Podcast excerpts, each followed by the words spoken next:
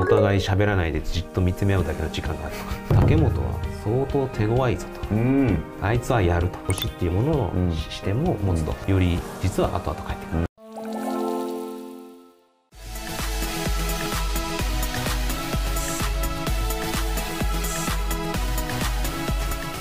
はい皆さんこんにちは。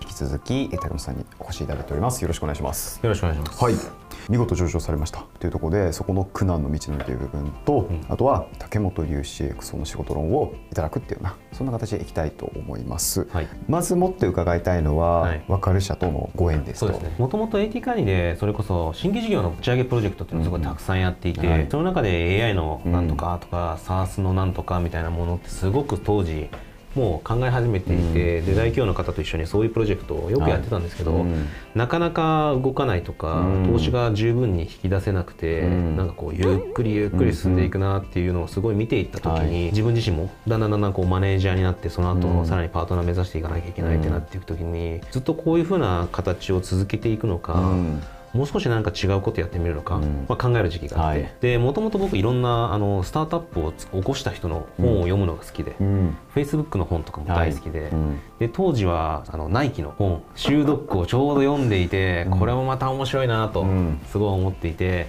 スタートアップ最高やんけと、うん。もっとこういうスピード感とかヒリヒリした感じでやりたいなと思って、でちょっと転職も考え始めて。はいはい。でスタートアップをこういろいろ見てたんですね、うん。あの Wantedly とか。で、うん。でウォンテッドとか見ていた時に、まあ、何個かお話をさせていただいて、でその中ってやっぱり CFO をやってくれっていうような感じの会社もありましたし、うん。コンサルの時の経験を生かして CFO をやってくれとうんいうようなタイプの会社も両方あったんですけどでそれを決めていてもう内定ももらってじゃあそこ行こうかなみたいな時に、今のワカルの社長の大渕から Facebook で CFO を紹介してくれと言われて。なるほど。でもうじゃあせでどんな人がいいのって言ったら、まあ、コンサルも経験してて、うん。投資銀行も経験してると最高なんだよね、それ俺やん 確かに。みたいなことを言って、じゃあ一回ちょっと話しましょうよみたいな感じで、あの大渕とうん。話すことにしたんですけどうんもともと大学時代の同じゼミの僕が先輩で、はい。彼が後輩で、うん。後輩からまあそういう連絡があって、うん。まあ、一応話をじゃあしようやって言って話をしに行って、こんな会社でこんなことやってて、うちとしては CFO を探してるという話でまあ聞いていて、うん。自分の興味関心領域ともすごい近かったんで、うん。あーじゃあちょっと考えるわって言っていろいろまあ他の会社の話も泣いてもらってた会社とかもあったので、うん。そこもいろいろ話をして最終的には分かるという会社をまあ選んだと。最初は紹介してだったんですね。あそうですね。最初は Facebook メッセンジャー紹介してって言われました。ね 偶然ですね。ねそれこそ本当もう内定ももらってたんでそのままここに行こうと思ってたんで、これが開校ってやつですね。改めて上場おめでとうございます。ちょうど収録日ちょっと前ぐらいにはい。カーンってされてきたと思うんですけど。はい。はい。あの上場日からするともう9ヶ月後に やっと金をつくことができました、はい、この IPO まで本当いろんな苦難があったと思ってまして、はい。ちょっとあえて一つ挙げるなら何がありましたか？常にやっぱり外部環境だったりとか、うん。ステークホルダーとの交渉は、はい。やっぱり一番の CFO としての醍醐味でもありますし、ん。一番辛いっていうところかなとは思いますね、うん。証券会社もそうだし、はい。監査法人もそう IPO に向けた上場審査っていうものでは東証さんなんかも絡んできて、うん。さらにはその時にはうん。今まで投資をしてくださったん。既存の株主、うん。それから上場後を見据えた新規の株主、うん。いろんな方がとにかくもう目ぐるましくいる、うんうんそして皆さんお金をかけてもしくはもうすごい世界を守るためにやってらっしゃるんで、うん。上場市場とか市場をどうやって適切なものにするかっていうところで、それぞれの目指す世界とか、うん。思惑とかうん。ものがあってその中で立ち回らなければならない、どうん。それが一番の辛いところかなと思いますね。あっち向いたらこっちから言われてこっち向いたらあっちから言われてみたいな。そうですね。もう業績予実ん。ベタベタに当てろとかですね、うん。でやっぱりそれは予実当たらないような会社はダメだってやっぱ言われるので、うん。何年か前からずっと予実を当てるためのトレーニングをちゃんとしながら、うん。予実が外れたんだったらそれをどうロジカルに説明するか、うんって言っていたらコロナが来てみたいな持ってますね。でコロナが来て いやいや今年申請するつもりなのにここでコロナ来るかと、うん。コロナ来て3密業界皆さん辛かった時期なんで、うん。我々も中途解約のやっぱご依頼が来て、うん。それはもう受けざるを得ないと、うん。もちろん会社計画から外れることしたくないけど。うん。もうそれは受けざるを得ないんで、うん。受けて。うんでもそれ何がどれだけのインパクトがあるのかちゃんと全部精緻化して説明できるようにして、そしたら今度は長引いてくると今度 DX の波もバーッとブームが来たんで、うん。逆に今度は追い風が吹いて半年ぐらいでもうそれもいろいろ入れ替わってたんで、うん。それをやりながら受けながらでも同時に審査も受けてみたいなものは非常に面白いけどはもうハゲそうみたいうな。ん。腕の見せ所期間でもあり精神的なハードな期間でもあった中で、一番言われて嬉しかったことと一番言われて嫌なったことって何かあります？一番言われて嬉しかったことはですね、ん。相手とか言いづらいですけど、はい。シビアな交渉が、うん。まあ、あのあって、うん。でそのシビアな交渉をしてる時にミーティングはバチバチです、はい。お互い喋らないでじっと見つめ合うだけの時間があるとかまあそういうシビアな交渉だったんですけど、はい。その交渉をした後にその方が部下に「竹本は相当手強いぞ」と。うん「あいつはやる」と。うん。いうふうに言ってくれたっていうのを聞いて本当にバチバチにやってたんで、うん。嫌われててもおかしくない、はい。と思ったんですけど逆に評価をしてくれていたっていうのを聞いた時はすごい嬉しかったですね。ああそれは嬉しいやつ。あいつはやってくれるに違いないって逆に言ってくれたみたいな、んいうふうなことを言われた時はすごく嬉しかったですね。いいお話。ここまでぶつかったら大丈夫かなとか。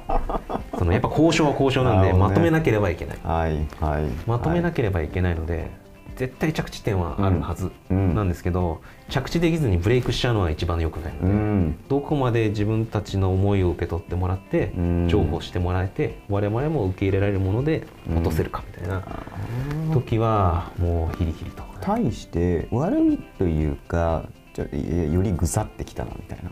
ちっちゃいことはうん。ありますよね。そうですね。あの日々株価も動いてますし、はい。いろいろ言われることははい。もちろんある。そうですね。ますし、ただそれに向けて当然自分は一生懸命うん。やっていて、はい。当然我々の場合はもう経営陣も株主なので、はいもう同じ目線でいるつもりなんだけど、うん。まあそれをこう一緒に向いてるってことが伝えきれないみたいなところのもどかしさだったりとうかん。はあるかもしれないですね。これ皆さん最後に共通して伺ってるんですけれども竹山さんなりに CXO として成果を出し続けるために普遍的に意識されてること。3つ。3つ。いただければなと思ってましてまずその1いやでもやるべきこと、うん。やらないべきことをうん。明確に決めるっうん。ていうのは一つ重要なのかなっていうのは今まで学んだことうんですね。やればいいじゃん、ナイストゥハブってたくさんあって、うんうんマストなのかナイストゥハブなのかっていうのをやっぱり明確にしないと大きなインパクトを残そうとか、うん何か大きな成果を出そうと思うとどうしてもまず何でもかんでもやろうって思って、ナイストゥハブもしくはもうほとんどギャンブルみたいなことまで全部やってしまうみたいなこともあるし、どうん。逆にあの何ももうマストのことだけしかやらないってなると、うん。実は遊びがなくて、うん。ナイストゥハブが実は本当は大きくなったのにみたいなものを逃すみたいなところがやっぱりあるので、うん。そこでやるべきことやらないべきこともしくはやったらいいことも含めてうん。真ん中の。でそれをちゃんと分けた上で今は自分はやるべきことをやっている、うん。もしくはやったらいいことも余力の中でやっている、やらないべきことはやらないと。うん。いうふうに決めるっていうのはもう自分のキャリアを作っていく上でも、うん。自分自身がやるべきこと、うん。自分がやらない方がいいこと、うん。やっておいたら後々後に助かるかもしれないこと、うん。みたいなことを自分のキャリアスキルアップみたいなものもうん。必要だろうし、会社に対して何か自分が仕事をする時もやるべきこと、うん。やったらいいかもしれないこと、うん。やらないこと、うん。みたいなものをちゃんと分けて。自分がそれぞれに貢献していく、うん。みたいなことをやると一番いいのかなと思ってますね。うん。2つ目これは自分のケースですけど、ございます。僕の場合は給料が上がっては下がり上がっては下がり、うんっていうことをすごく繰り返してるんですけど、自分がやるべきことを、だったりやりたいこと、うん。みたいなことって時には別に相手からすると価値がなかったりするので、うん。うん。まず選択肢を広めに持てるうん。準備をしておく。っああそれ大事ですていうのを僕は言いたいなと思ってますね、うん。それをしないとですねやりたいとかチャレンジしたい時うにん。何かの制約がかかってチャレンジできなくなるんですね。例えば生活コストを必要以上に上げすぎないとか。上げすぎないとか。あ生活コスト上げすぎたがゆえにちょっとコンサルとかやってみたいなって思った時に、ーうん。いやもうできまへんと、うんなるとか、そしたら自分のキャリアを作っていこうとか自分がなんかこういうことを学びたいって思った時に、その選択肢を取れない、うんっていうデッチ暴行をもう一回始められるかっていうと始められないみたいなふうになってしまうと、うん。もうずっとずっとそのこの道の上の話でしかもう自分は選択肢が取れなくなっていっちゃうので、うん。そうすると自分のこうキャリアだったりそのプロフェッショナリズム何かを育てていくっていう時に限定されていく。あー意外とあり地獄あり地獄だなと思ってますね、本当にあの金融業界から出られなくなるとか、うん。もうコンサルから出ようと思っても給与の高い製薬業界しか行けないとか、そういうことが起こってくる。みたいなのはやっぱり見てるので、はい。本当の意味でやりたいことを実現するためには、うん。制約条件をとにかく下げとく。っうん。ていうのが重要かなと思ってます、うん。最後3つ目。投資の考え方を持っとくっていうのがありますかね、うん。人間関係でも、うん。何でも仕事でもうん。だと思うんですけど、うんさっきやるべきことやらないべきことしっかり分けてうん。やれみたいなことを言っといてなんなんですけど、はい。無駄に手を動かしたこととかってすごい自分のスキルになってたりうん。するんですよね、あとはなんかこう友達に頼まれてとか、うん。もしくはこう先輩に頼まれて、うん。ちょっとその時忙しかったけど、うん。一生懸命その人のためにもなんかなるかなと思って返しておいたことが、うん。後々になってこうそれに助けられてる自分がいるみたいな。うん。もう本当エクセルなんてもううぜえと思いながらこう一生懸命やったりなんでデータベースからダウンロードできないでこんな資料見ながらずっとこうここで点キー叩いてんだろうみたいなうん。活動も含めて、うん。実は点キー叩いてると数字の桁感とかが一瞬で頭に入ってくるよううになるとか、んうん数字を覚えてる。うん。売上高をダウンロードしてもその売上高覚えてないですけど、うん。自分でに点キーで入力してるとその会社の売上高大体覚えてるみたういな、んということが起こってくると。かなるほど。もしくはその時 GS の時にこう先輩に仲良くしてとか可愛がってもらってどうかと全然関係ないけどやってたら、うん。実はその人が今はファンドにいてうん。自分の話を聞いてくれるうとか、ん。IR で自分の話を聞いてくれるとか、そういうこともやっぱりいっぱいあるんで。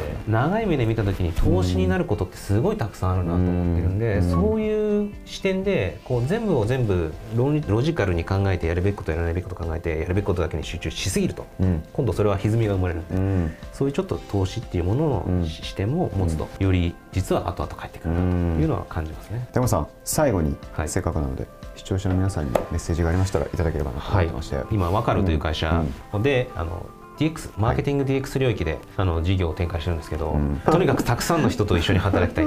仲間をとにかく増やしたいとうん。いうところで人を募集はしていてですね、うん。一緒に会社を大きくしていけるよううなん。方、新しい事業にチャレンジしたい方、うん今うずうずしていてこのままでいいのかって思ってるような方も見てらっしゃるのかなと思うので、うん。そういった方にはぜひ一度カジュアルにうん。分かるって会社もあるんだな、うん。働くことができるんだなうん。っていうポジションがあるんだなっていうことをちょっとぜひ知っていただいてですね、うん。あのお話をさせていただきたいなと、うん。でうちの会社そういう意味で言うと経営陣もみんなあの、まあ、今の社長もうん。BCG、ボストンコンサルティンググループ出身だったり、うん。他のキャリアも全然いっぱいいるんですけど、うん。いろんなあの人間が集まってでもマーケティング DX っていう今まさにテーマになっているホットな領域で会社を大きくしていこうというところでチャレンジしているのでうちの話も聞いてくださいと。竹本出せと言えれば多分竹本出てきますので。ぜひよろしくお願いします。はい大竹さん幅広くそして深いお話ありがとうございましたありがとうございました。変わらず応援させていただきますよろしくお願いします。